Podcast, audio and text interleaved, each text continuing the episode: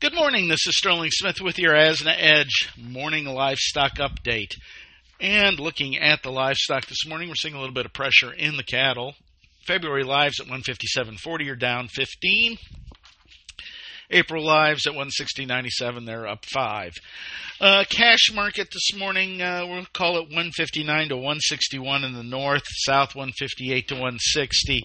Not a lot of action. Saw a little uh, cash trade in Iowa yesterday or day before yesterday, but again, the Packers are unwilling to pay up. Slaughter was 122,000 yesterday, so we were running about uh, five to 6,000 head below what we typically see. Cutouts were lower yesterday. Choice at 277.49, down three dollars twenty four cents. Select at 257.01, that's down a dollar nine. Uh, we have come off the best levels with the cutouts. If we don't see these improve, it's going to be hard to convince the Packers to pay up.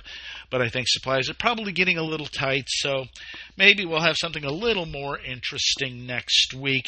Remember, next week is a short week. The markets will be closed on Monday. Looking at the hog market, the struggle is real and the struggle continues yet again today. February hogs at 77.97 down another 78. April's at 86.25 down 93. And carcass uh, yesterday it's 79.33 down a dollar 35. Belly's 87.46 down 92. Ham 71.23 up 13. So again, we're not seeing a lot of support and prices remain depressed. Cash seen at 72.60 down 39.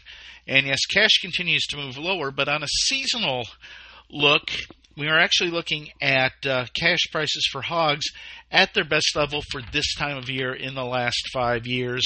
So eventually, I think things will wake up, but we're going to need to move along, get a little more uh, towards spring here.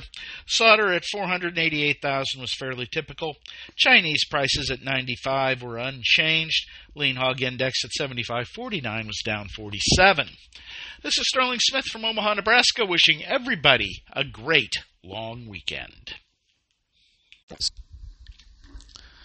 Thank you for listening to today's Livestock Markets Brief. For additional information, visit agrisompo.com and find us under Resources in the Daily Marketing Commodities tab. Have questions? Email us at marketinginfo at sompo-intl.com. And last, but certainly not least, be sure to hit that subscribe button and leave us a four-star review. We'll be talking to you next time on the Livestock Markets Brief.